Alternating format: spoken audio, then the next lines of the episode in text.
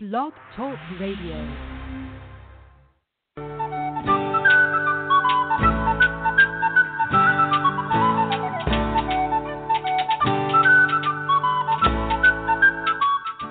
Welcome to the Spiritual Unity Radio Network, a station dedicated to the concept that all manifestations of the divine are equally valid. Join Reverend Terry Power HP, Robin McKean, and all the hosts for programming covering a wide range of spiritual topics. Right here on Blog Talk Radio.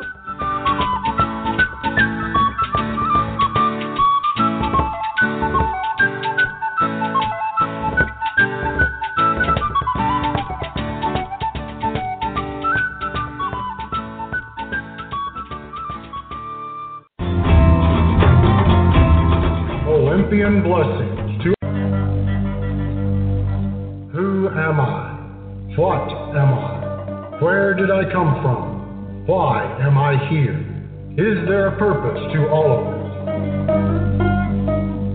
Join Hercules Invictus and crew as they seek answers to these and other timeless questions and serve Mount Olympus by safeguarding the path of mythic ascension.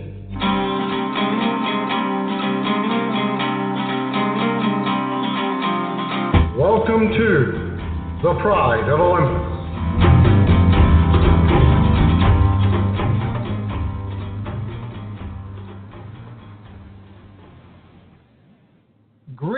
And welcome to Pride of Olympus. Uh, I am, uh, at this particular point in time, uh, your engineer and your producer, Hercules Invictus. Uh, and as the program progresses, I will move back into my uh, usual position as host or co host and producer. So I'm wearing many hats today, and I'm extremely honored uh, to announce another episode of Nick Curto's uh, Urantia Book with Nick, and tonight his guest is Bobby Dreyer. Welcome to your show, Nick, and welcome, Bobby. Well, thank you so much, Hercules. It's always great to be here with you and uh, with Same the here. listeners, and look forward very much uh, to our, our amazing, amazing series. And by the way, you wear all those hats very, very well indeed, my friend. I just want Thank to let you, you know. sir. I'm honored that you say so. It means a lot to me. Uh, so without further ado, I will leave you with your guest, and I'll be sitting here listening to your program. Okay, Hercules, thank you so much. Again, I'm Nick Curto, your host. Uh, very briefly, some background about me. Uh, I now live in Manhattan and have been here a good part of my life. I was born and raised in New England, Springfield, Massachusetts, to be precise.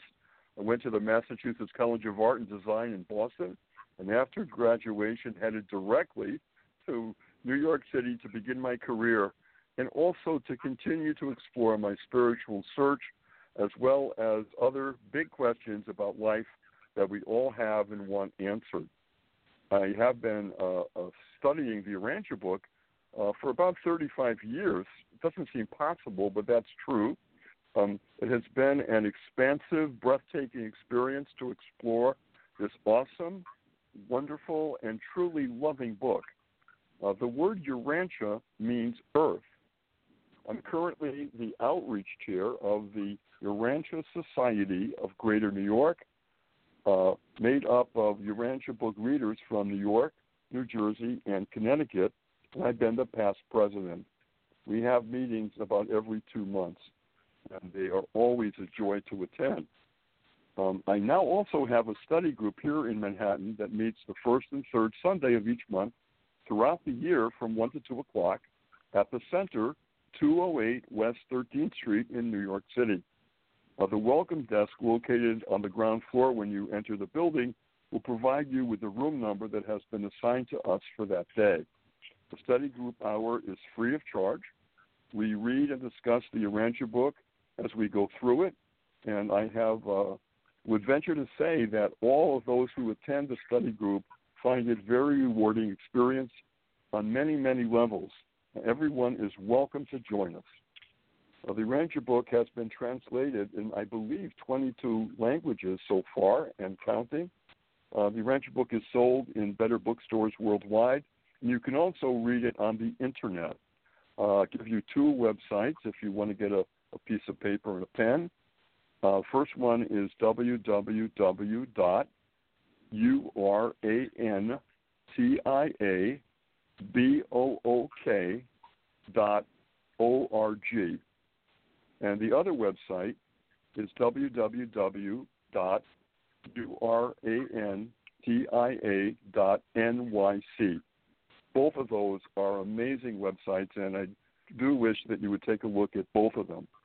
Okay, let's get right to it tonight. My featured guest program is a very dear friend and a longtime reader of the Urantia book. A very warm welcome to you, Bobby Dreyer. Wow, I'm I'm really excited, Nick. This is this is my first time on radio, and um, I I'm I'm excited to be talking about the Urantia book with you and with with all the listeners. Absolutely, uh, uh, just a delight to have you, Bobby. I'm so glad that you could do this with me. Uh, thank you so much for being on the program. I would like to start off the interview right from the very beginning. So let's get to that. Uh, where were you born? I was born in Newark, New Jersey. Um, both uh, sets of grandparents lived in Newark. They were uh, refugees from from uh, Eastern Europe, and uh, my parents met in Newark, married, and then I moved to. They moved to Hackensack, New Jersey, where I went through ninth grade. Um, they moved to Teaneck when I was uh, after I graduated ninth grade and went to uh, tenth grade. And in tenth grade, I spotted the most handsome, uh, beautiful young man I had ever seen, and I said something said to me, uh, "That's for you," and I started chasing him until he married me. So that was wow. Uh, wow, that was uh, 56 years ago. Now, did he give you quite a chase, Bobby? I chased him actually. Okay, and you finally bagged him. You you, you, you netted him then. I did. I did. Right. Uh, Stephen Stephen is one of the most wonderful people that I've ever met, and you two an incredible couple, and always just a very very dear dear close friends. Um, did you have uh, brothers and sisters? Did you come from a big family, or? I have uh, a, a brother who's three years younger and a sister who's six years younger, and we were not really very close growing up. But uh, when our parents were ill and uh, in need of help, the three of us got very close as we coordinated our efforts to kind of see them through their passing on to the next level of their adventure. So we're very close now. That, that that's good. And uh, also, I want to ask you: the growing up, uh, was there uh, spiritual or religious uh, practices in the family uh, with mom and dad and your family? Um, my dad was, uh, as I say, a refugee from Poland. He came here when he was 16, spoke no English. Uh, he was trained in uh, Jewish schools in Poland. He spoke uh, Hebrew in school and Yiddish in his home.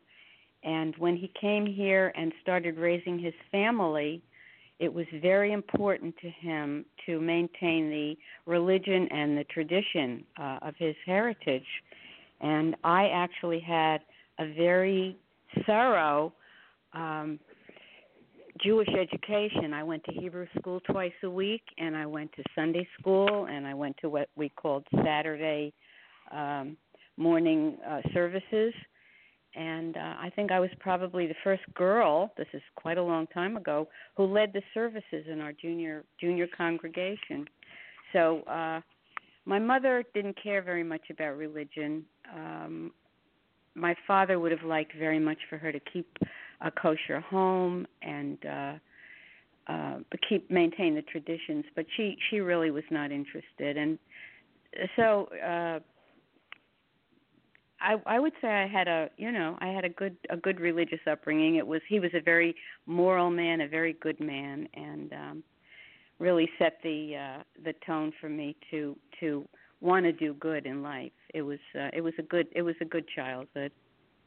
Oh, I'm glad to hear that. I'm glad to hear that. And just briefly, uh, if you could touch on what schooling, uh, what where you studied, that sort of thing, just briefly, if you will. Sure. Um, I graduated at Teaneck High School, and uh, then I'm a graduate of the University of Michigan. and I took a master's in special education at Yeshiva University in New York. Um, and then I became a teacher, and I taught. Actually, I taught school for 37 years in uh, Teaneck, wow. New Jersey. Wow. Yeah. Incredible. It's good for you. Yeah, it was an awesome career, really. I mean, if you love it, there's nothing like it, and if you don't, you shouldn't be doing it. You know, they can't they can't pay you enough to do it if you if you're not really suited for it. But for me, it was perfect. I I knew from the time I was a little girl that I wanted to be a teacher, and um it was it was really an awesome career. Oh, that's great. Great. Glad to glad to hear that. And let's move to the subject of the Urantia book and how did you happen to come across it or how did it come across you? I was uh, very fortunate, really. Steve, my husband, was always a truth seeker, and uh, after we got married, he was continuing his search for truth. And I guess we tried every ism that was around at the time. Uh, you know, the various gurus and uh, Scientology briefly, and uh, uh, you know the ver- the variety of of uh, experiences that people were having in the uh, in the early 60s looking for what was truth. And eventually, sure. a friend who found the Urantia book, um, who was uh, ill, we invited him to come stay with us to uh, to heal. He had been in a very bad car accident, and uh, while he was he was with us, he kept dropping these little tidbits that intrigued Steve. And every time Steve would say, "Well, how do you know that?" he'd say, "Well, I don't think you're ready for this information yet. You know, it's beyond you." But anyway, he was he was uh, baiting him, and uh, mm-hmm. eventually told Steve that it was the Urantia book, and Steve went out and got a copy of it for him, and he he didn't open it. He just uh, he was sort of depressed, and he he was just hanging around. But Steve opened it, and um, I I just saw such an incredible uh, peacefulness come over Steve as he started reading it. He'd always been looking for something that that provided answers, and none of the other pursuits really had uh, had panned out. You know, he'd get excited at first, and then um, it, it would be a disappointment. But something mm-hmm. different happened when he started reading the Urantia book, and it was palpable. You know, I, I could just see that uh, something really important was happening. And although I was not really a seeker, um, I, I I trusted him and I loved him. And once he started reading it, and I saw how how uh, obviously peaceful he was, uh, and how how much he was uh, spending time with it, I started reading it. So that was about 45 years ago, and wow. um, we've been reading wow. it and involved in Urantia book activities ever since. It's it's really been the center of our lives, the pursuit of uh, uh, who is God, you know, um, and the the uh, the desire to to have the consciousness of God in our lives, and and uh, that's really been central to everything that we've done. Uh, I know that's true. certainly is. It reflects in your life, and I know you're saying that. It, it's like when Steve was experiencing that, reading it for the first time. It it does give you uh, such a, a sense of peace and wonder. And the book is 2,000 pages, and it it's so so breathtaking as you go through it. You're just in, uh, at least I was in awe of reading, absolute awe. And uh, I tell people it's a little bit like potato chips. Like once you start it, hard to stop. And I really do mean that. Um, I remember the first time I got a hold of it, and I had some plans for the weekend. And I remember opening that book, I think on a Friday, and then it was it was Monday morning, and the weekend was spent with the Urantia book. I really couldn't put it down except to eat. You know, it was it was an amazing book, an amazing beginning. So totally get what you're saying. Um, um, when you uh, started reading it, were you reading it with Steve, or were you were you reading it alone at, at with the different spurts? Well, we were very lucky. We we read it for about a year um, with with this friend who was living with us. The three of us were reading it, and then uh, Steve called the publisher to find out if there was anybody else in the world who was reading it because it it was so different from anything that we'd ever looked at before. And we were put in touch with a family uh, who lived about an hour and a half away. visited them and uh, became lifelong friends. They had seven children, and we Wow. had one, and our son was just uh, smack in the middle age-wise of their seven kids, and gained seven brothers and sisters just like that. Uh, and it was because we saw, you know, the spirit of love alive in their family, and that they were sort of living what what we were reading about in the book. That I think uh, we became so so um, uh, involved. Really, you know, it, we we knew that it wasn't just words; it was touching people's lives in a very real way. And um, we we got very involved in the uh, Urantia book, what was then called the uh, Urantia Brotherhood at that time, um, and have been very involved in in study groups and uh, uh, conferences and uh, really traveling all over the world to meet other people who are reading it. You know, as a consequence of our involvement, it's just brought us in contact with a, a variety of people we never could have met had we not come in contact with the book. You know, young, Oh, old, variety of uh, of education and experience. It's it's just been an incredible adventure. Uh, absolutely, the word adventure is exactly the right word, I think, too, because uh, you, you do get in touch with people you would never meet, probably wouldn't have met otherwise, uh, not just in the city, but worldwide. Uh, when I go on uh, occasional trips, I look to see if there's a study group in the area I'm going to be, and I contact them. Usually, uh, you can find out, oh, you can find out if they're going to have a study group and what day and time it's going to be by going to the websites and finding that out. And I've contacted them and asked if uh, I could come in. And uh, it's always been, please do. We welcome you. And uh, every time I've done that, whether it was in um, Hawaii at one point or if it was in Texas and, and other places, it's always been an amazing experience to meet other Urantia book readers and to share an hour or two of reading the book and discussing it. And I recommend that to anyone who's uh, reading the book is to to do that. It's a, it's a wonderful way to meet other people and to share the book. Um, when I know that when I started reading the book, Bobby, um, I went immediately to the um, index and saw all these incredible chapter headings and thought those I selected uh, probably a half a dozen at least, and and went jumped into those first because I, I thought this is my peak interest with these different chapters. So I, I went different places in the book and read those particular chapters, and um, uh, that that just spurred me on to okay. Once I did that, now it's time to start at page one. Um, so, uh, did you read the book like uh, when you were doing it from the beginning all the way through, or did you did you skip around the beginning like I did? I think I started looking at uh, what it had to say about marriage and family life, and that intrigued me. Uh, I was Mhm. also interested in what it had to say about Adam and Eve, which is a very different story from what we learn in the Bible. Oh Um, yes. Eventually, I, I, I started at the beginning, and uh, basically in study groups, I've probably been through it uh, maybe three or four times. But uh, every time I'm interested in a particular subject, I go to the index and I I find the references to it. And when I'm interested in in learning the truth about something that's been puzzling me, I always find answers just uh, that that touch me to the depths of my soul, and I. Uh, at times, I've just cried with with joy from from how beautiful uh, the presentation of the truth is in that book. It's it's just been um, such an incredible gift. Oh, a gift is right. I remember uh, one of the things I wanted to find in the book was anything to do with if you ever will see people that you love that have, have passed on.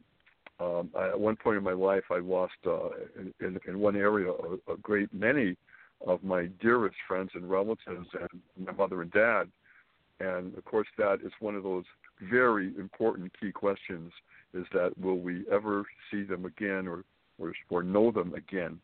And the Urantia book goes into extraordinary detail on that very subject, and it was an amazing uh, realization uh, of what they were saying about the fact that uh, you're you are this is the beginning of your universal career, And if you choose to go forward, one of the things that you will uh, have uh, very, very quickly will be um, a rekindling of knowing the people that you love that have gone on before. And that was just one of the little tidbits that, that just made me so interested in in finding out much more and then exploring the chapters.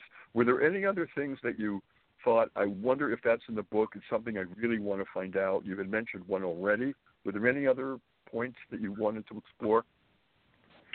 Well, you know, uh, growing up Jewish, it was very difficult for me to uh, overcome the uh, realization that Jesus is divine. I think that was one of the hardest things for me, and mm-hmm. uh, it was um, really by reading the the uh, Jesus papers, the story of Jesus from before he came to this planet to after he left and returned in almost minute by minute detail that uh, uh, was the the biggest revelation for me because you know we we kind of grow up with ideas about God. We all have different ideas about God based on the uh, the the religious experience we've had.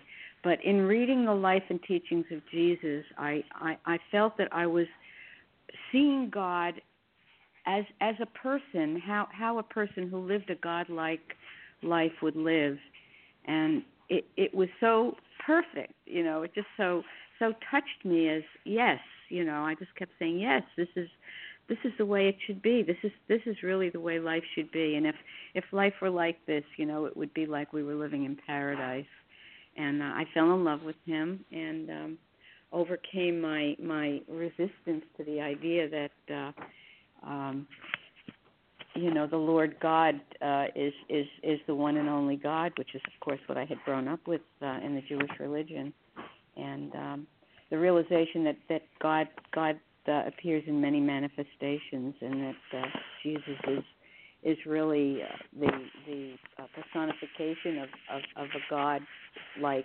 man, uh, of a God man living on earth and and revealing what a perfect life would be, how how to to really love, you know, what is the spirit of love, and and and uh, that was just just amazing. I mean, I I recommend that to everybody. It was just great. And and you know the interesting thing is that my dad was kind of getting concerned about my involvement with Jesus and um I I convinced him because it's true. I I remain uh Jewish to the core. I love being a Jewish person, but mm-hmm. the religious life of Jesus is really what what uh, has motivated my life.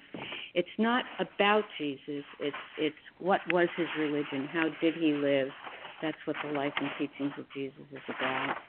You know, and I think one of the revelations to me was, and I think this is pretty interesting, that uh, uh, Christianity has brought a lot of people to to the love of Jesus, but Christianity is about Jesus, and the Urantia book is the life of Jesus, the religion of Jesus, which is a, a little bit has a little different take on it. You know, it's it's uh, not calling attention to to Jesus, but Jesus calling attention to his love for his Father in heaven and the, and the reality that we are all beloved children of God our Father. That was that was really what he was uh, bringing to to the people.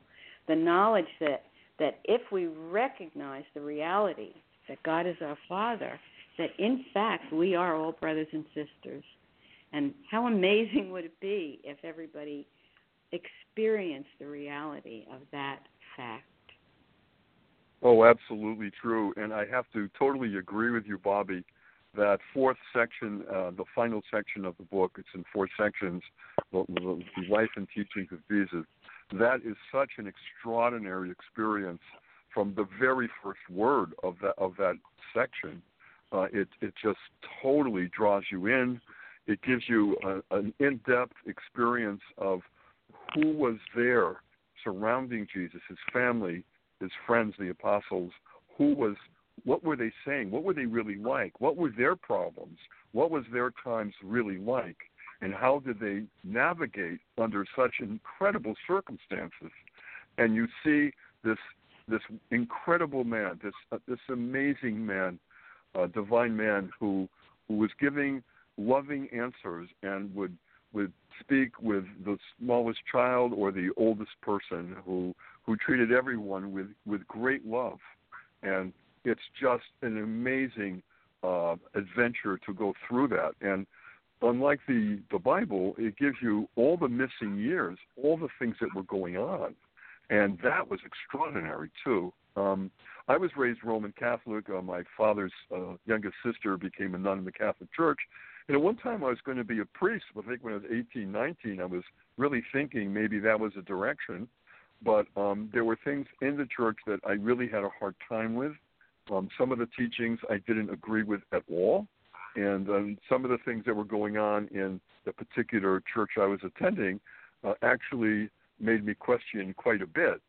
So, um, with that, uh, coming to New York, I, I delved into various religions and spiritual teachings because I really wanted to know other other what was going on with other people and what they were finding, and I ended up uh, leaving St. Patrick's Cathedral, uh, where I was going every Sunday, and going every Sunday to a Unitarian Church uh, here in uh, Upper East Side, uh, the All Souls Unitarian Church.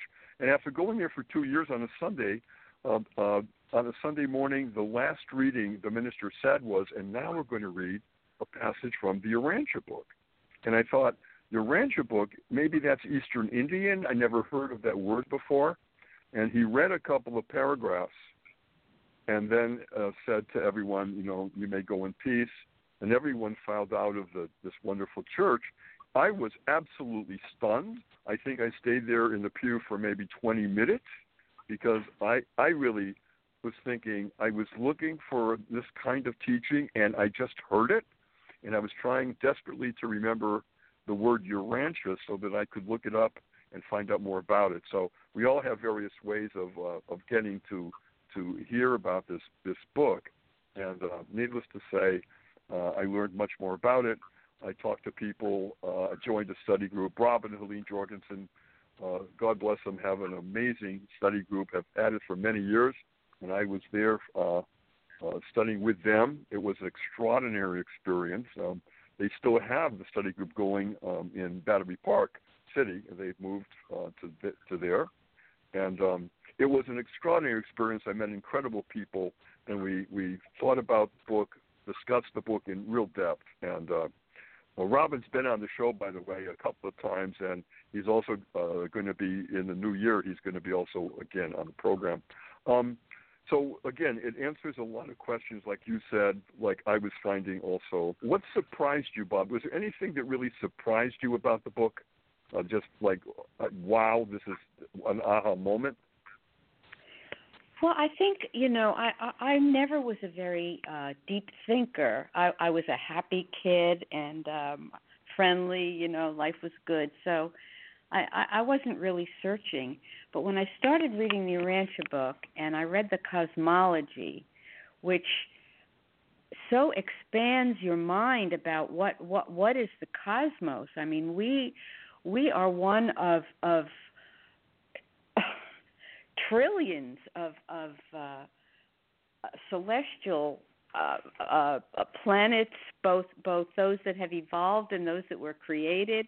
I mean, infinity just goes on and on and on and on, and then there's eternity that goes on and on and on. The description of paradise, and then the the worlds that surround paradise, and then the seven uh, super universes that surround the the worlds that surround paradise. I mean, my my concept of how uh, enormous the cosmos really is was just totally totally expanded and the the uh, the beauty of it is that it gives you a sense of of your place in a friendly cosmos you know it gives you a perspective of of uh, not only um, uh, how small you are but but how important you are you know even though you're a tiny part of this enormous creation in God's eyes, you are His beloved child, and uh, that was that was just stunning to me. You know, to to to to sort of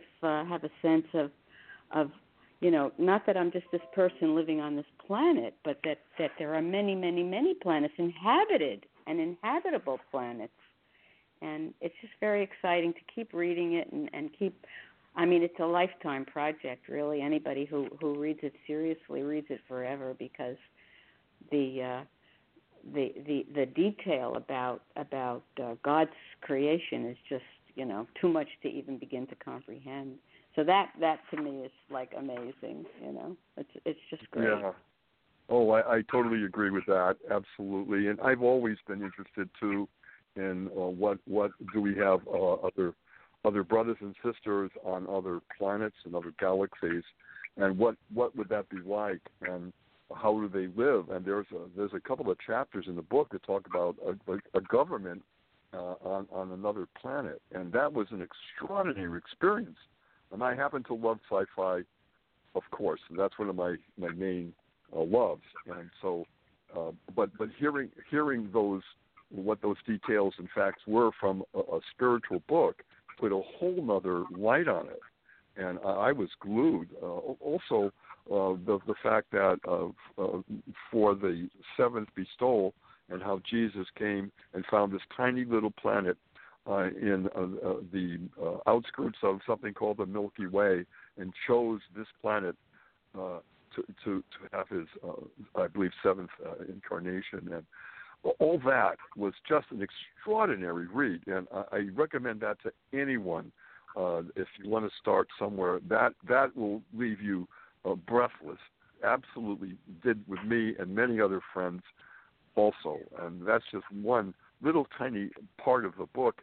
And also, Bobby, what you said too is even though it goes into extraordinary detail about how how the universe, uh, super universe, is laid out, and here we are on a tiny little speck of a planet, and yet they say you are important. You are an important um, um, being.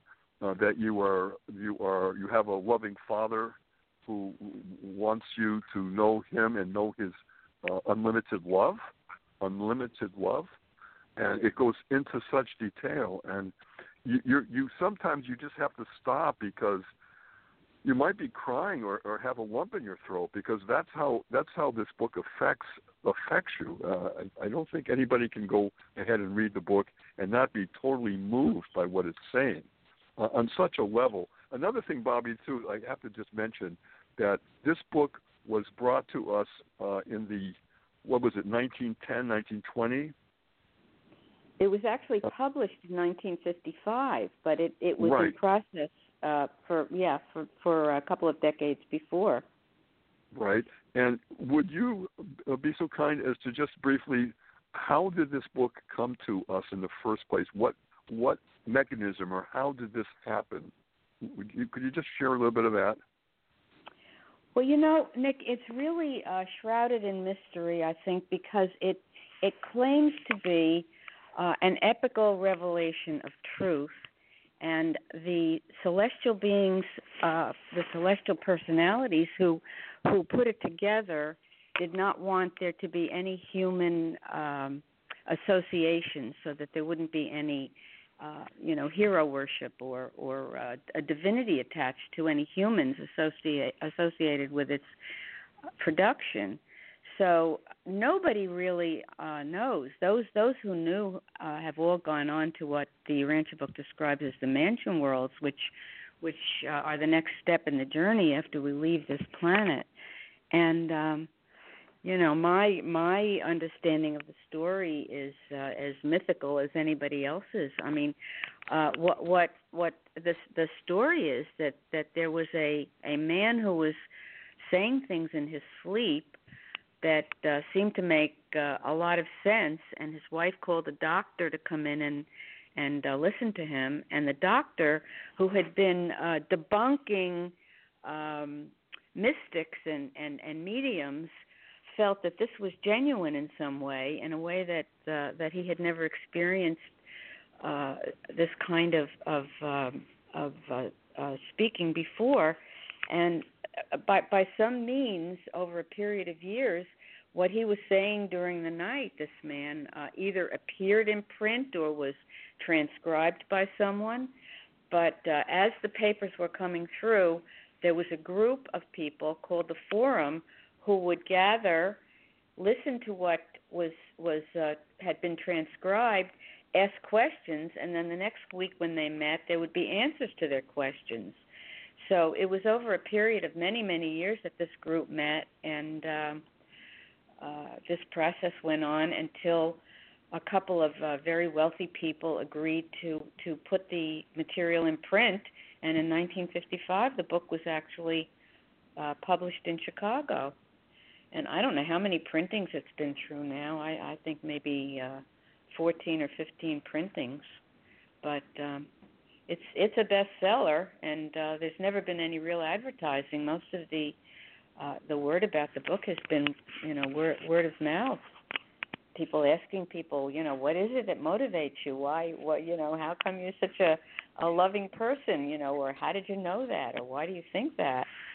Now, of course, with the internet, uh, it's completely available all around the world. But as you said, it's been translated translated into 22 languages, and um, you know, as I say, uh, I would say to anybody who's interested, read it as though it's science fiction. Read it, read it as a skeptic read it to try to find fault with it and uh you know if it touches your heart and your soul the way it does most people who look at it then then uh, you're on for the adventure of a lifetime it's it's the never ending story and it's it's it's just uh, a great adventure into the love of life and the love of people and constantly meeting new brothers and sisters you know that you that you uh, regard as family uh it's you know but it, the way it actually came about is really not known by anybody. There's there's lots of stories, but nobody really knows the truth. Right now, the the doctor you mentioned was Dr. William Sadler, and and he lived with his wife in Chicago at that time, right? Yes, and he is a uh, uh, was a, a, a prolific writer. I think he wrote 40 books uh, on his own. His book on psychology was uh, the book that I think was used in the medical schools um, and uh, he he also was a speaker on the Chautauqua circuit, which was a um, a speaker circuit where where people of note uh, get, uh, came to to share their expertise. Uh, I think it may still be going on today. There are centers around the United States called uh, the Chautauqua centers, but um, it was in his home that these meetings took place and um, he he was uh, probably the person most responsible for getting the book published. But uh, how it actually came about is just totally a mystery, and and it has to uh, you know speak for itself, not not because of the uh, the the the um, the famous uh, nature of its author or uh, movie stars who read it and believe it, or you know, either either it touches you or it doesn't the only way to know is to is to read it and to read it as a skeptic and and see see what you think. You're absolutely right, Bobby. And the other thing too that uh, comes to mind is that if you look at the photographs of the of that era, uh, the 1910, 20, 30, 40, 50, and you see what they were wearing and how they were being transported around, what they were eating and what they were thinking, and then you you read this book I can't even begin to imagine how extraordinary the book would sound to those people at that time. I mean, it's still cutting, totally cutting edge here, right now, in 2019. But to go back that far and have them reading these these amazing uh, pages um, of, of facts, and it, it involves physics, it involves science, uh, and extraordinary things that are being said in the book uh, they must have just uh, it were in awe. I would think that and like what in the world are we reading and and and trying to examine it and like you said they had questions and then they posed those questions and eventually those questions were answered by by uh, one one uh, the subject the sleeping subject is how they referred to the person who was was putting this uh, out. Um, and I from what I understood, uh, one version is that when he would awaken after these extraordinary statements, uh, that he, as a person, didn't really know, didn't have the, the education to talk about this, and yet was in, in, in amazingly uh, accurate about what he was saying, and that he wasn't really when he woke up uh, particularly concerned or interested in in what was had been said.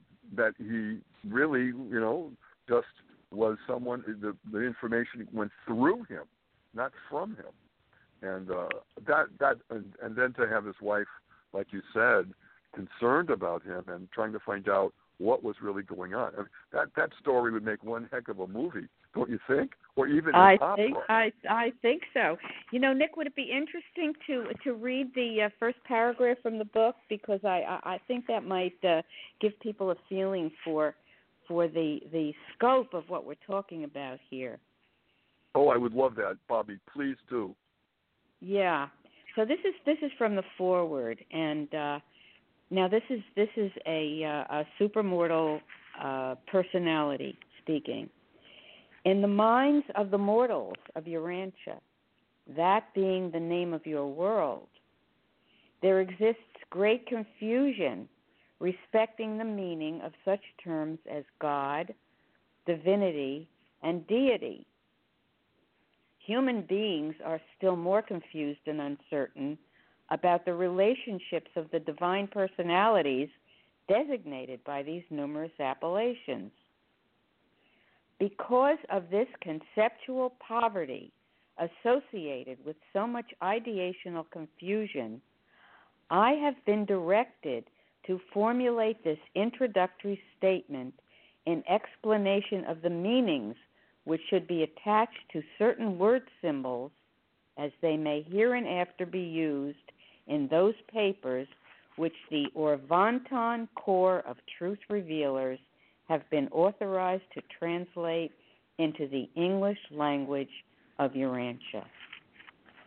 Orvonton is the uh, the name of the super universe of which there are seven surrounding uh, paradise.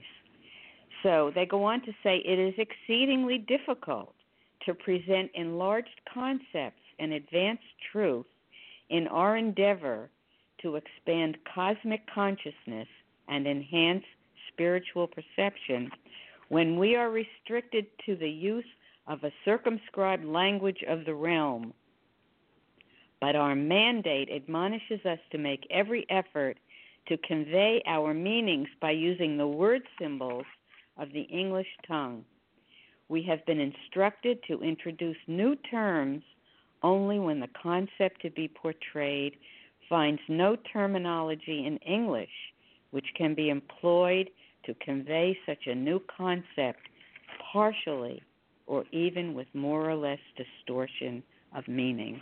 And then the foreword goes on to uh, describe some of the words that are used as you read the book, which are not uh, words in the English language because there were no words in the English language to describe these concepts that are so advanced that they are just beyond our comprehension.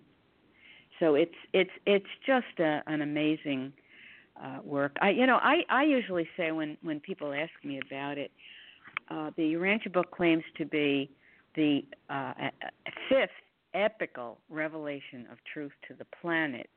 Now the the the first two um, are are not considered. Uh, um, I, I think by modern man as as uh, as epical revelations. I mean, there, there's one which which um, people probably haven't even heard of that, that was prior to the uh, Garden of Eden, and then there's the Garden of Eden, which is the the second, and then you have the third, fourth, and fifth. Um, the uh, the third being the the revelation of the Old Testament, really. Uh, uh, we think of at the revelation of Abraham and Moses of the the uh, revelation of monotheism, which was uh, uh, the revelation of one God to a people who were who were worshiping many many gods, and uh, this was this was a major revelation. But it was to a Bedouin uh, people who were primitive and whose only concept of God at that time was was uh, uh, or could be a God who who uh, told them what they shouldn't do. You know, thou That's shalt right. not this, thou shalt not that. The, the the Ten Commandments are mostly thou shalt not. Of course, you can find a God of love in the Old Testament, but but basically the Old Testament is a uh, a God, uh, is a uh, work of uh, law. It's a revelation of the law. In fact, the first five books of the Old Testament, uh, known to Jewish people as the Torah, uh, are are the books of the law. The to, the word Torah actually means law. So Okay. so the concept of God was pretty much a God of law uh, to the people of that time. That was what they were basically maybe uh, psychologically ready to to comprehend after having comprehended uh, uh, worshipped all these these uh, many many idols. So 2,000 years after that, you have the next revelation of truth, which is the, the revelation of Jesus when people were 2,000 years more evolved and now ready to um, understand a greater revelation of who God was. And so uh, Jesus came to, to share the his loving father now now god is presented not only as the lord god of israel who is the the lord of a nation but as the god the personal god of every person on earth the, and that each person is the beloved of this this loving father so so jesus uh, was able to to to reveal god to people who could understand more more of god. Now, the Urantia book, 2,000 years after the revelation of Jesus, claims to be the fifth revelation of truth, and it is for people who recognize uh, that there is likely life on other planets, that the heavens go beyond the stars that we can see, uh, who have knowledge of science and technology, and uh, are able to to have a greater revelation of God and a, a, a large part of the Urantia book is who is who is uh, God that we can understand in this age. So um, it's it's I mean that that is just amazing to me that we are in possession of a book that is is of the same uh, epic quality as the Old and New Testaments. This is a testament for our time, and probably for the next two thousand years until the next revelation uh, comes when people are 2,000 years more evolved and ready for an even greater revelation of God. And you know, when you were reading the foreword, uh, when I read that foreword, it had me. It had me at that first paragraph. I went, oh, bro, oh wow, oh boy, this is this is an aha moment. I can't wait to turn the next page and see what's going on. That foreword is extraordinary, uh, and it just really goes right to to your your very being that this is this is going to give you knowledge that you only dreamt you might have someday, and here it is being presented. And you know another thing too that you mentioned, Bobby, uh, Bobby, is about the um, the laws, the you know, in the early ages, and it's the law, it's the law. And a lot of people still say I'm a God fearing person, and I it really bothers me when they say God fearing because if the, there's one thing the Urantia book says, it's a God loving, a God loving person because he has limitless love for each and every one of us, not only on this planet but but on all the various realms. And uh, so so God fearing seems to be an old fashioned concept. Uh, I don't think that the um, universal Father God would want us to be in fear at all. If anything, to to express and to and to give others uh, reflect His love, His limitless love to others. Uh, don't you agree? Oh, absolutely, absolutely. Um, I, I, I have had uh, uh, one experience in my life when I, uh, I I could say I really felt that I I so uh, got rid of my own sense of, of, of self that God spoke through me in a in a in a in a in a uh, situation when I was I was really scared.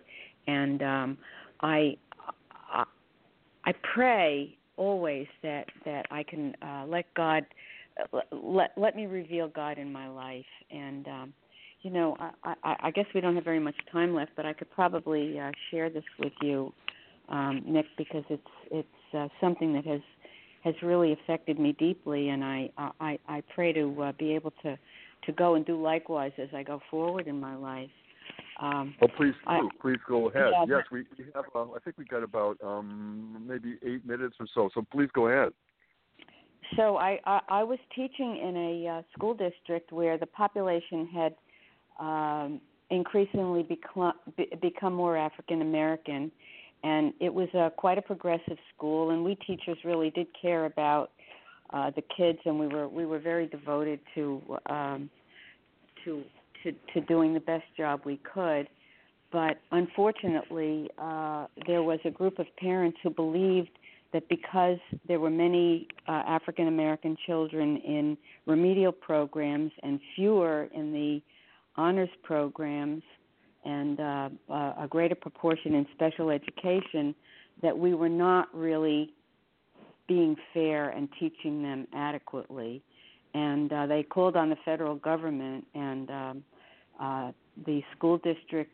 Uh, they, they were accusing the school district of being institutionally racist, and um, there were there were monitors around, sort of uh, walking into the classrooms to make sure that we were you know, doing what we were supposed to be doing. It was a very difficult time, and the teachers were all kind of very nervous and and and walking on eggshells. It was it was really a terrible time. Um, a uh, a, a new family moved into town, um, an African American family, and the the mother who knew what was going on went to the principal and said, "I don't want my child in a classroom until I interview the teacher." And um, the principal sent her to uh, to have a conference with me. The child was going into first grade, wow. and um, we sat at a at a little table in my classroom, and she got very close into my face, and uh, she said to me, "I know what's going on in this town, and I know that you white teachers are not really giving our kids a fair shake." and I am going to be watching you, and I expect you to be doing your best for my son. She was absolutely in my face and Ouch. I Ouch. I could I I could I could feel the blood rush into my head and my I, I could feel the the pulse and you know my my my uh I was scared. I was very it was a terrible feeling and I oh, closed yeah. my eyes and I said to myself I said father help me and I, I I I just stayed there for a moment and when I opened my eyes I said to her Nicholas is so lucky to have an advocate like you for a mom. I can't imagine what my life would have been like if my mother cared as much about me as you care about him. Oh boy! Wow. What well, happened then? How did that? Was, how did that? She was completely disarmed, and and you know I was like stunned because those were not my words. My words would have been, I love teaching. I love kids. I'm doing I would have been completely defensive and defending myself because I really did try to do my best. But that was that was the spirit of truth speaking through me or the Father or Jesus because because in spirit God knew that what was happening in that moment was that that it was that mother's love for her child that was speaking, not her uh anger at me. And and and that is God's vision you know. He sees the best in everyone and that's what he wants from each of us that we should see each other in that way and know that that people are motivated uh to do their best and to see that in them and to to uh uh behave in your life as though uh, each person that you run into is your brother or your sister and that you love them the way you love your child. And and in that moment uh, I knew that that that, that uh, Jesus was real and that that God was real and that I wanted to live my life you know with that with that consciousness. And I take I take actually 20 minutes every morning and I sit and I say father this is my time with you you know i i just want to know what you want me to do today what you'd like me to say i want to keep you in consciousness and then i close my eyes and I just rest with God and um wow. I try I just try to keep the, the the consciousness that he's with me all day long. It's that's not easy and I can't say I'm very to, uh, successful but but that's today's what I show. we have to start winding up our journey. Uh, thank you. That was incredibly powerful, uh, all that you shared tonight. Well, Bobby, it was, was a a pleasure. I, wonderful story. I, I'm I'm delighted to be able to share it. Thank you. And, And Bobby, would you like to share any contact information before you go? Uh, Yeah, well- I would say that the that the websites that uh, that uh, Nick has given at the beginning of the program will take you to incredible resources, and Yes. uh, that's the way to go by all means. And the Urantia book is is uh, a revelation of our loving Father and and all and everything. It's a guidebook to to life that will just bring you amazing fulfillment and happiness. So that's that's all I'd like to say. And those Well, you links are available on the uh, um, on Facebook, uh, along with the links uh, to this uh, particular show. Nick, is there anything you'd like to uh, add before we close? Yes. Uh, first of all, Bobby, accept uh, an invitation to come back and do a second part at some point in the new year. Awesome! I'm glad that? to hear that. I would I would really love that, Bobby. You're just you're amazing. You're amazing. What a loving, wonderful person, and to share with you that story at the end, especially. Thank you so much. Um, I want to give out my uh, my email if anybody wants to contact me for uh, any reason, uh, a chat or give a comment. I would welcome that, and my email is n i c k n y n y the number one at gmail dot com. So that's the figure one, not O N E, but the not one. So Nick N Y N Y one at gmail dot com, and I welcome any comments or thoughts that any of our listeners might have. Thank you very much. As always, it was an awesome episode and an awesome spiritual uh, experience, and uh, I'm eagerly looking forward uh, to the next one. Uh, we're going to take a very quick break and listen to Bone Poets Orchestra's Evolve, and then we'll be back with Magister Setna and the Ptolemaic spiritual tradition. Everyone.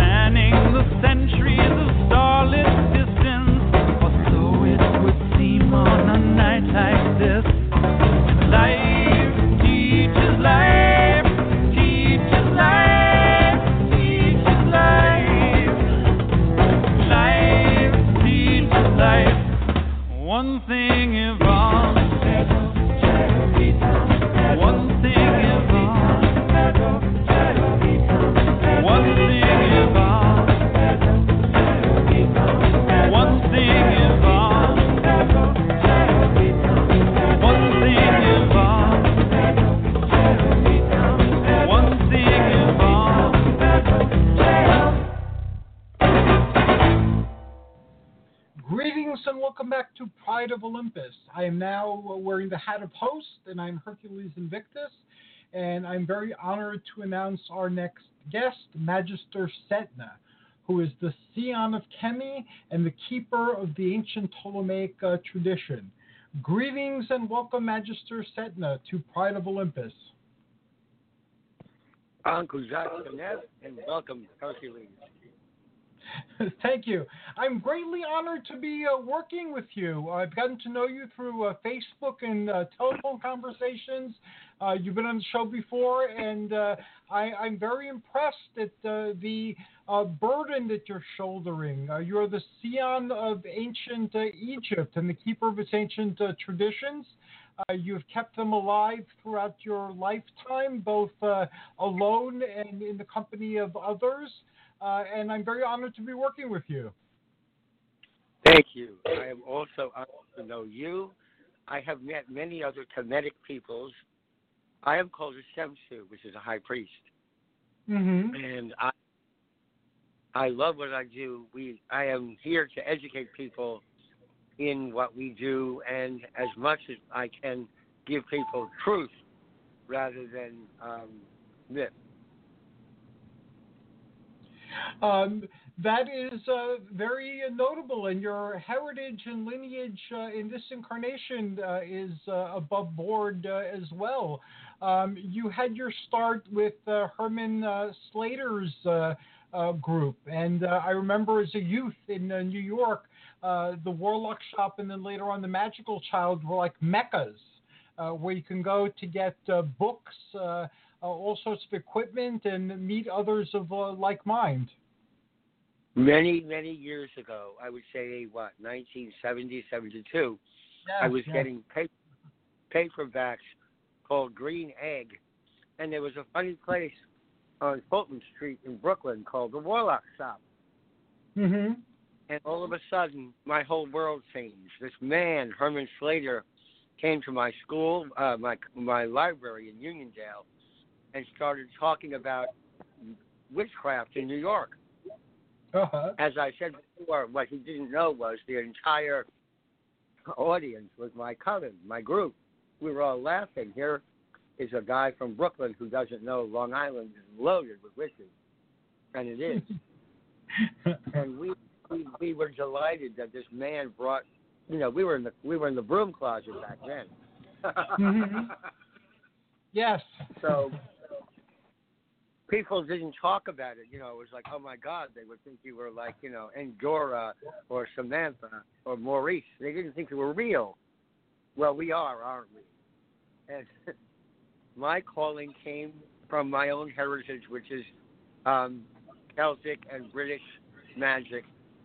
Mhm. as I said to you before, my calling is Egypt. I didn't choose them; they chose me from before my birth, and I'm proud of that. I am dedicated to the great Ennead, Isis, Osiris, Nephthys, Set, Horus, Tehute, Ra, Mut, Shu, Tefnut, Geb, and Mot. We are we are here to bring that energy back.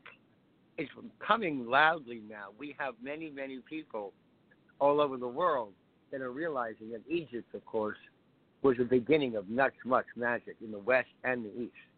Yes. Um, I have been uh, having on my show, and I've been uh, working with the material from uh, uh, many of the world's uh, um, finest theurgists. And uh, theurgy, of course, arose during the Greco-Egyptian era, the Hellenistic era, as uh, it's sometimes called, and it's it's kind of defined between uh, the time of Alexander the Great and Cleopatra, and then a little bit beyond uh, during the time of Caesar. So uh, during that era, there, w- there was a synthesis of uh, uh, all of these ancient systems of magic and a separation into exoteric and esoteric. And of course, we're esotericists. Um, and uh, you know these are the sacred traditions that are universal, universally true, regardless of which uh, cultural guise that they uh, um, are presented in. And just as you were called by Egypt, I was called by my ancestors, the Olympians, and uh, that's been a very fulfilling path uh, for me. And uh, in learning about the Greco-Egyptian uh, understandings, uh, I've gained a lot of insight and a lot of uh, wisdom. So uh, I'm looking forward to the future conversations uh, we will have when we have a little bit more time uh, on these uh, uh, areas of uh, mutual uh, interest. Well, you brought up Cleopatra. Yes. She was a Hellenistic Greek who also followed Egypt, and that was brilliant. She took, she took, she called herself Isis Aphrodite, and she called her lovers Horus Apollo. She combined both of the traditions of which she was part, so that she was able to bring about a synthesis between both cultures, and that was amazing. And I learned Oh, more about that. amazing. I learned more about that as I learned about her. The Ptolemies, for the most part, realized the only way they could rule Egypt was to become Egyptian. And after all, they were Greek. And they Yes. didn't know anything about culture. They didn't care. But they learned. And they learned. In, and Egypt, Egypt's a funny place. You don't conquer Egypt, it conquers you. It, you become Egyptian. There's no way anybody who lives with Egypt long enough stays as they are. Egypt, when you drink of the Nile water, you'll return. And, I have many lives. Go ahead. I'm sorry, Hercules. no, no, no. Continue. You're, you're the guest here. All I was saying is I know from my experiences with past life regression, I have many, many past lives in Egypt. And Kamwes Setna was one of them. He was a high priest of Amun during the reign of Ramses III. He could have been Pharaoh. He decided that he would be a high priest and serve the people. And he did. And this character, he learned about a mysterious book of Ra, which when he opened, he vanished. But we know that that book had incredible knowledge in it. Now, one other thing we can bring into this, the ancients also believed that their gods and goddesses came from the stars. The, the Yes. Atlanteans, the, certainly the Olympians and the Egyptians all believed that their gods were starry beings. Does that make them aliens? Possibly. The Egyptians believed that their gods and goddesses in the Teru came from the, uh, near the star Sirius in the area of Sothis. So this is interesting because now we're looking more and more at this. Did these people come and help? And I hope they did. And yes, that is an area I find of, of great uh, interest. And actually, tonight I'll be a guest on uh, another show where I'll be talking about uh, this very thing that you're talking about. you have taken the name of a great, great god, Hercules, the demigod, and it is, you know that he was a real being, a real person, Yes. and that they have found a tomb of Hercules recently. Yes.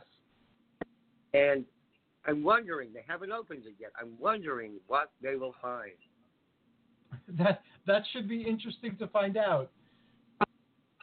Will there be human remains, do you think? Will they, will they be large? Well, there are many um, indications if you read the writings of the ancients that uh, Hercules is uh, a title, and the initiations for it are out there, but they're hidden. Uh, and part of the path is finding the, the golden thread and then following it. Uh, and then once you found it, sharing it. So uh, um, if you look at uh, many of the ancient writers, they'll talk about Hercules, but, but they'll, they'll just be describing a different individual. Like, for instance, there was a Hercules who was an architect. Uh, there was a Hercules who used to drain swamps. Uh, there were several Herculeses who were strongmen. So um, it, it, it's actually a distinct spiritual path within the Olympian uh, tradition. It is the same in the English, the ancient British traditions with Merlin. There were Yes. nine or ten people identified as Merlin that we know of. It wasn't just this guy from King Arthur. That goes Right. back centuries. And it is also true of Tehute, of Hermes Trismegistus, three times Yes. greatest Hermes. Many, many, many of these people embodied the god Tehute, uh, the god of wisdom. And this is funny because he's also connected to Hathor and Neith, and in your world, Athena. Yes. Athena is all she's the goddess of wisdom. So here you have a woman that is connected to and again connected to the Egyptians and yet a Hellenistic being being. So that's incredible. And you mentioned we'll go back for a second to Magical Child.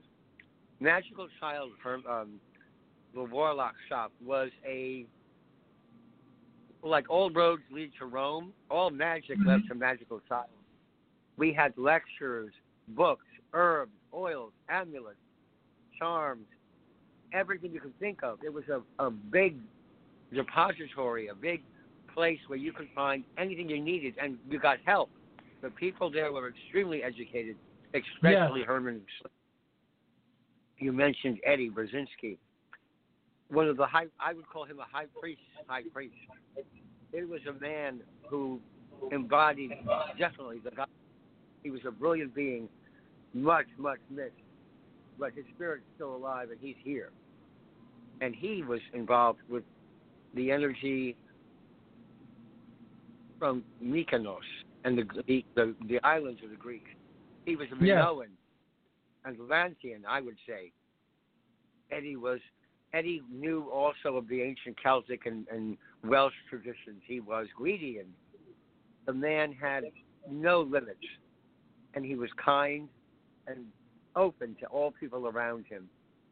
And and I I was very lucky to be educated by these people, by um, Lady Rhea and Herman and Eddie and Valerie Rusacella, Lady Rhiannon. I was lucky to have these people in my life at so young an age. I was a teenager. I walked in there blind. I was a neophyte, quote unquote, witch, and I didn't know where I was going. And they gave me direction, and I grew.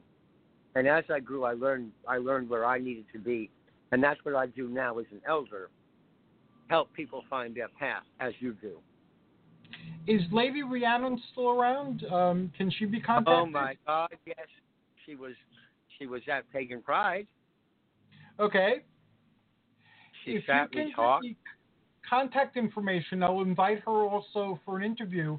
And uh, we're running out of uh, time for our journey today, but I will That's- say that uh, I've also been communicating with Lady Rhea, and uh, my goal for the next month is to create a show.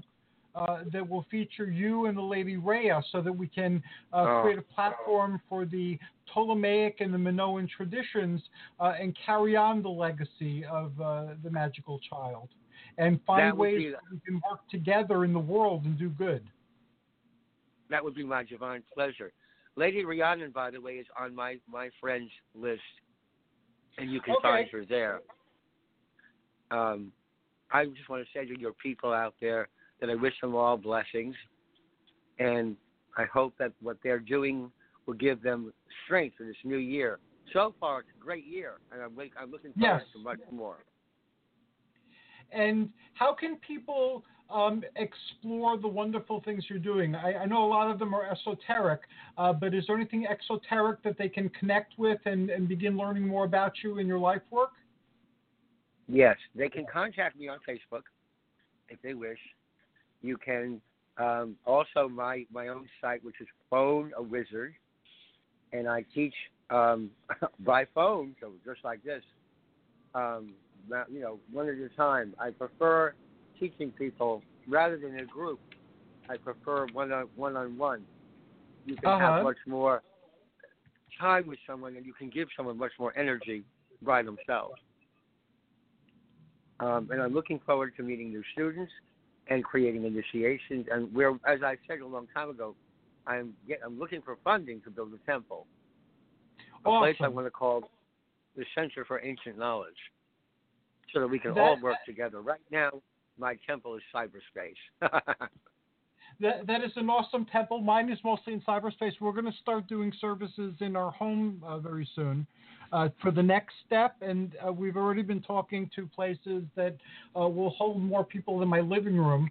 Uh, so that's one of my goals for 2019 as well. Um, and how close are me to you? I'm in uh, Tenafly, New Jersey, in uh, Bergen County. and I'm in Newark. Oh, you're very close. Okay, so the next step with us is for me to invite you and your significant other for uh, some dinner and uh, conversation. Well, we might be able to cook because Joseph and I are very good cooks, so that would be wonderful. Oh, awesome! We'll have a potluck then, so we all get to cook. Yeah, yeah. You and the, your goddess Athena and myself and my husband Bear, Joseph Mhm. is definitely a big teddy bear. We'll all cook something wonderful and have a great time. Fantastic! I'm greatly looking forward to it. Thank you for blessing us with uh, your presence on the show, and I am very much looking forward to all the wonderful things we'll all accomplish together uh, in 2019. So motive be, Ankh Udja Seneb. So motive be. Uh, take good care, Seth, and I will speak with you soon. Blessings, certainly. Good night. Good night. We're going to take a brief musical break and listen to Bran Kedorian's King of Dreams, and then we'll be back with Hungarian uh, shaman Ivan Zendro, who is going to be doing some wonderful things in the months uh, ahead. And here's the song.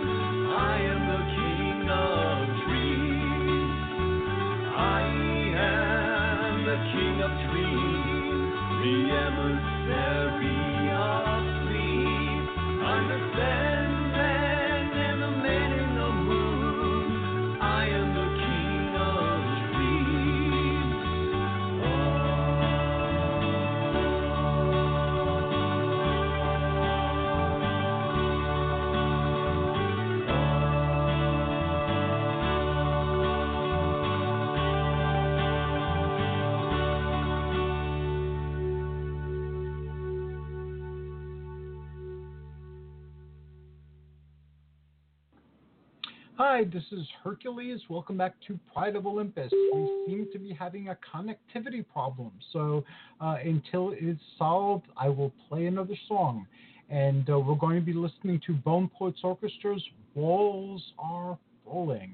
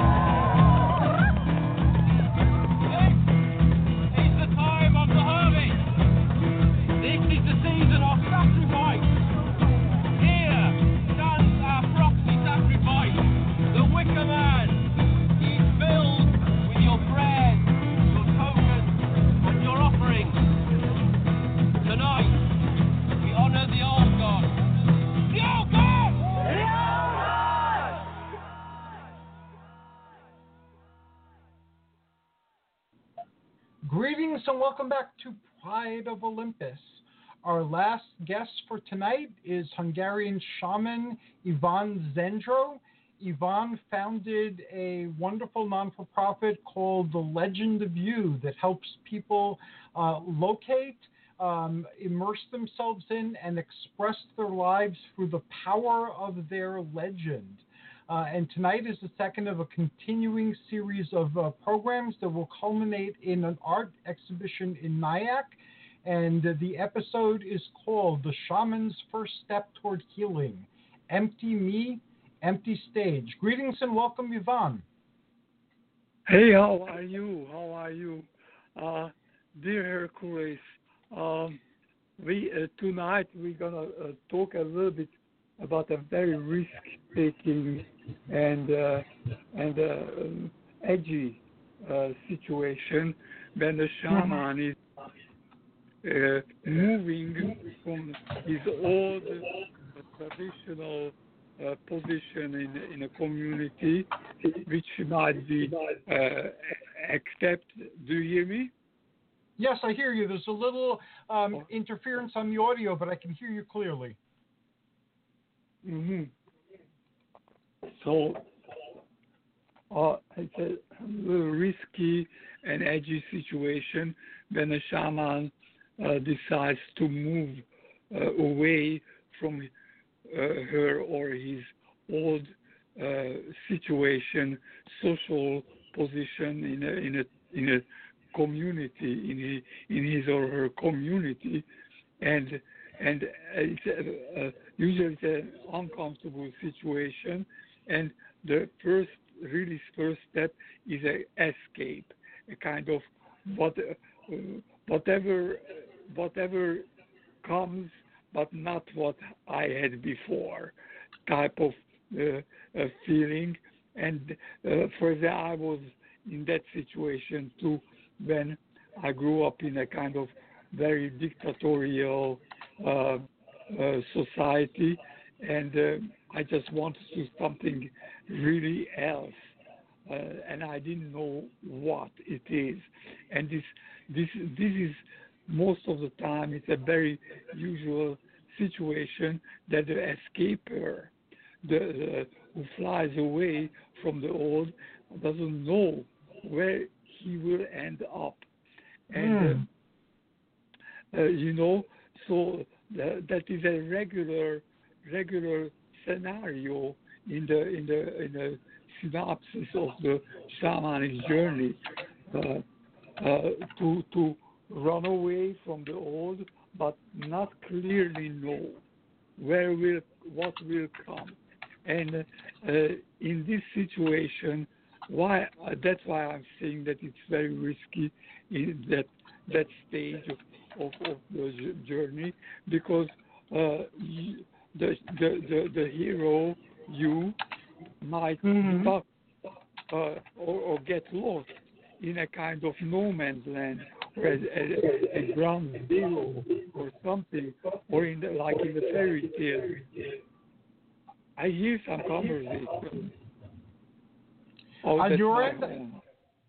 Yeah, Oh, it's that- not that- coming. my- Okay, yeah, it's not coming echo- across on this uh, on on this My side of the board. Okay, I'm I'm going further.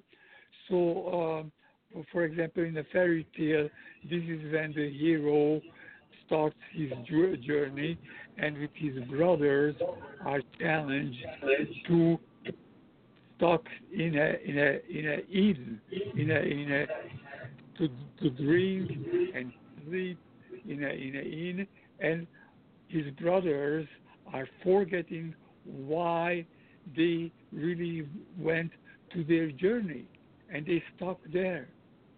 But the hero, uh, hero has a memory, a ki- kind of restlessness memory, or at least a hunch that he is chasing his happiness or happiness, and he's going further. Also, a shaman, in a shaman's uh, memories and histories, many, many times happening that the shaman who is wandering out from her village or his village and he, he finds himself in the woods or on the top of the mountain. He's stuck Uh-huh. there, eating eaten up by a bear or frozen in the snow because he doesn't for, he's forgetting he's getting into a, a into a vacuum a, a, a, a space of vacuum where where every where he has no no really a clear judgment about reality.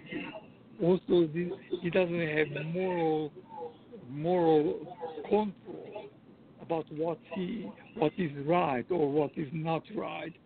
Uh, you know, because this is a kind of this is what I call the empty me. And uh, uh-huh. MTV. empty me, yes. And and uh, uh, I I I went through that situation.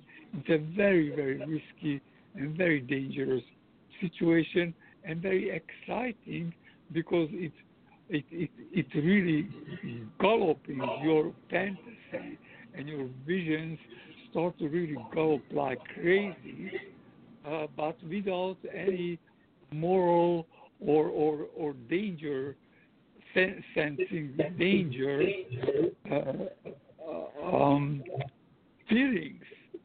Uh, you, uh, it's clear what am I saying? Hello? Yes, it's com- you're coming across very clearly. Okay, good, good, good. I, my my little Hungarianish um, um, method thi- of thinking maybe sometimes it makes me a little bit uh, questioning if people understanding me. It would be wonderful if they would You're, respond. you're communicating wonderfully and powerfully, Ivan. Thank you so much. Thank you. So, so um, in this empty, empty me, empty stage, which interestingly, that uh, Peter Brook, who was uh, re- re- reinventing the theater, or Grotowski, his uh, colleague, a Polish colleague, in the same time in in the late 60s, they invented uh, the empty empty stage where there was nothing. There was not, nothing to cling on it or or to to belong to. Uh, uh, and I can compare that empty me to that empty stage where you are absolutely, absolutely bare, absolutely Mm. naked, and uh, and and but but without any any control of danger or moral control. So this is very, really, really very risky situation, but but inevitable.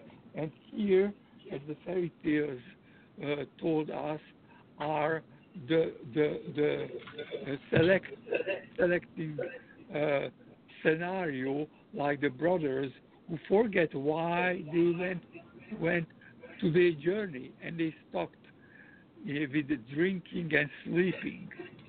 So, Uh-huh. uh, uh, so um, uh, that that that is the taste of the real shaman because the real shaman has a hunch, has a has a sixth sense that he has a core to be a shaman. So he is not just a, a runaway kid, a runaway person from society, and stays a homeless or a, a you know a, a, an, an outsider, but he starts to forge himself uh, into a shaman, and still he has a call after that, which I all why I myself, Ivan, almost forget that you have to go back to your village, to your Yes. society, and serve them with your Yes. knowledge. I'm sure, Hercules, you went through through this uh, dilemma as well, because Oh yes, so I, I, I recognize it very well. so liberating and and and, and free thinking and free visionary situation when your your visions start to really inundate you.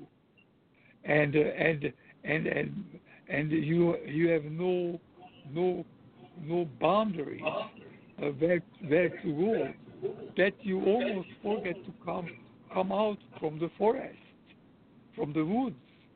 Oh yes. but you have to but you have to come back and you have to serve. And don't expect that immediately your village or the society will uh, uh, will uh, will respect you like a shaman or the or a messenger or a healer.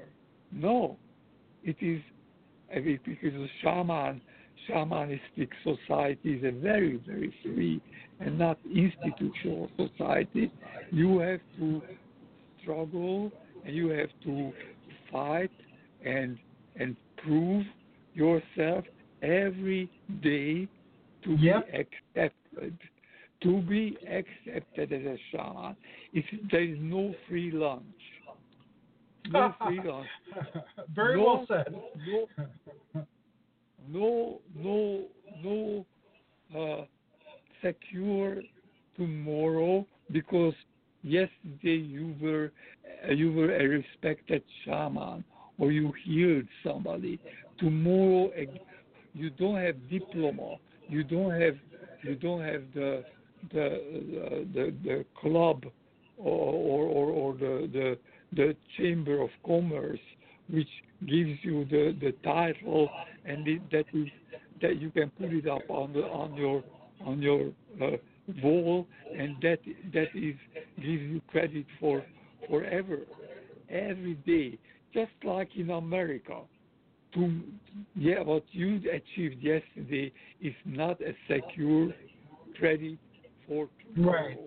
that's why I like to be here because this is a free society there is no free lunch and that is that was the same in the uninstitutional, not the institutional village of the Shamanic time. So that's what I could say for today.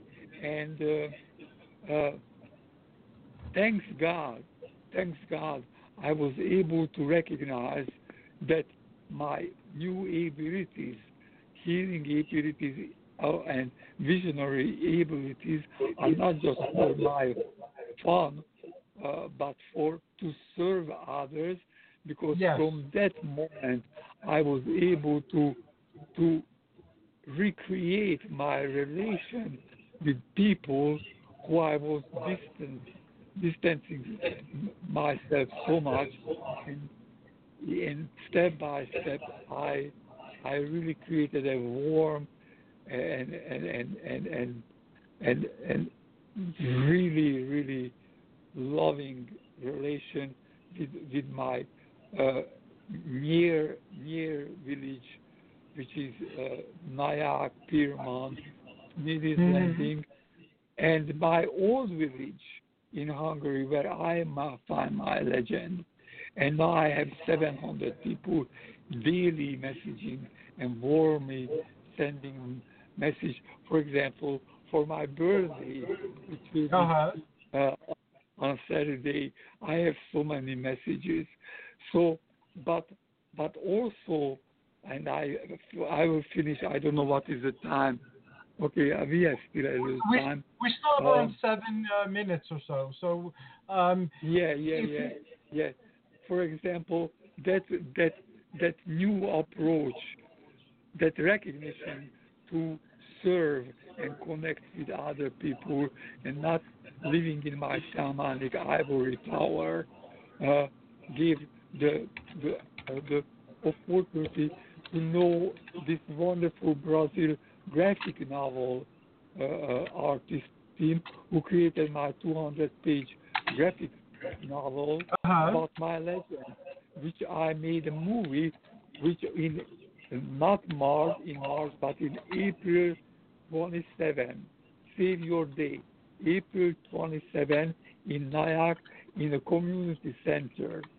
I will show the film.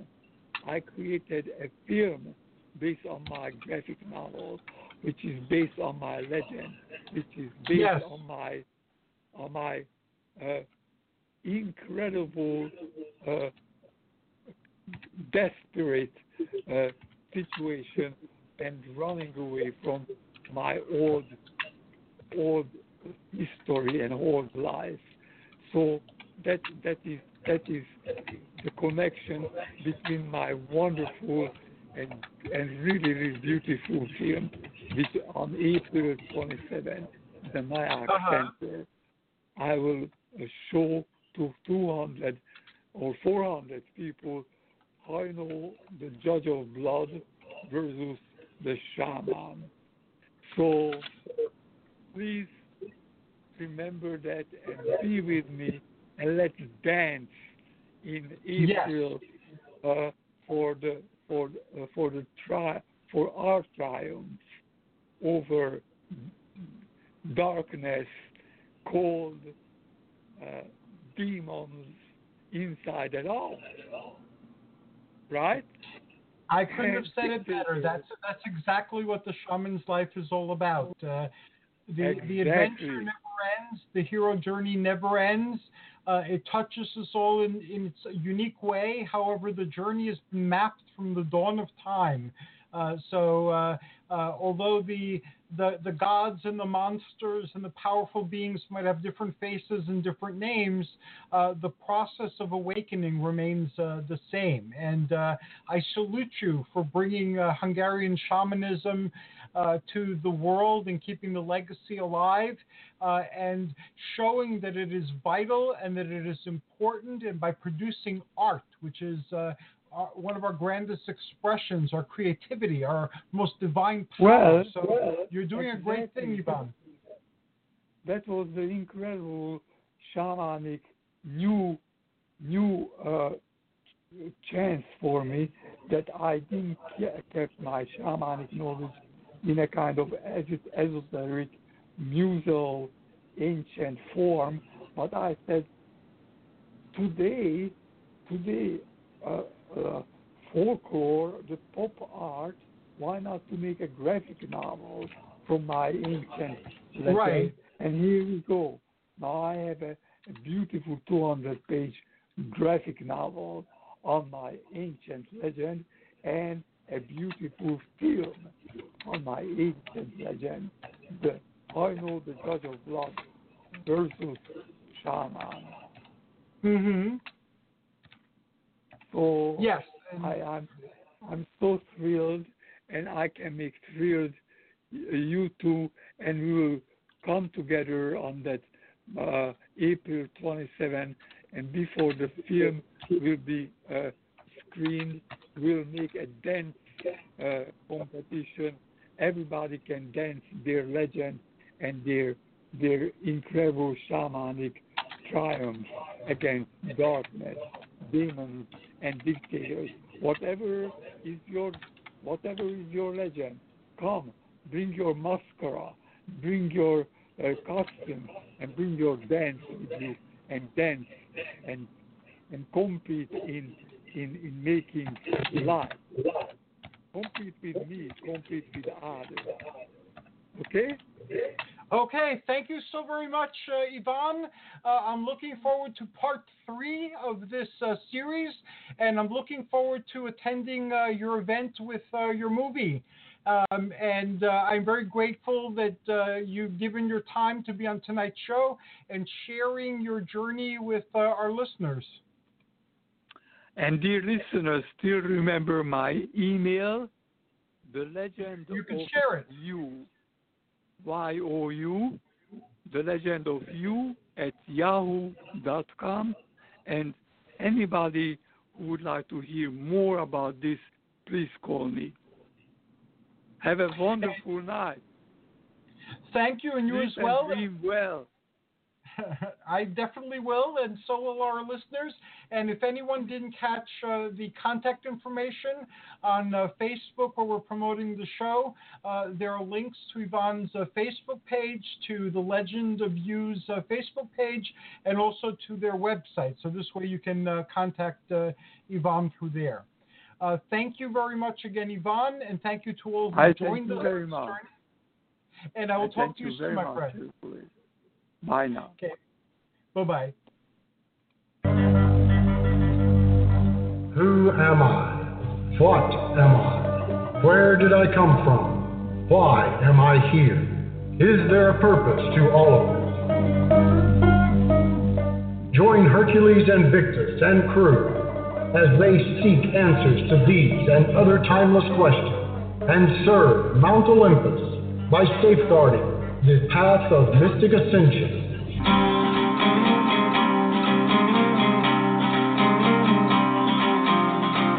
Welcome to the Pride of Olympus.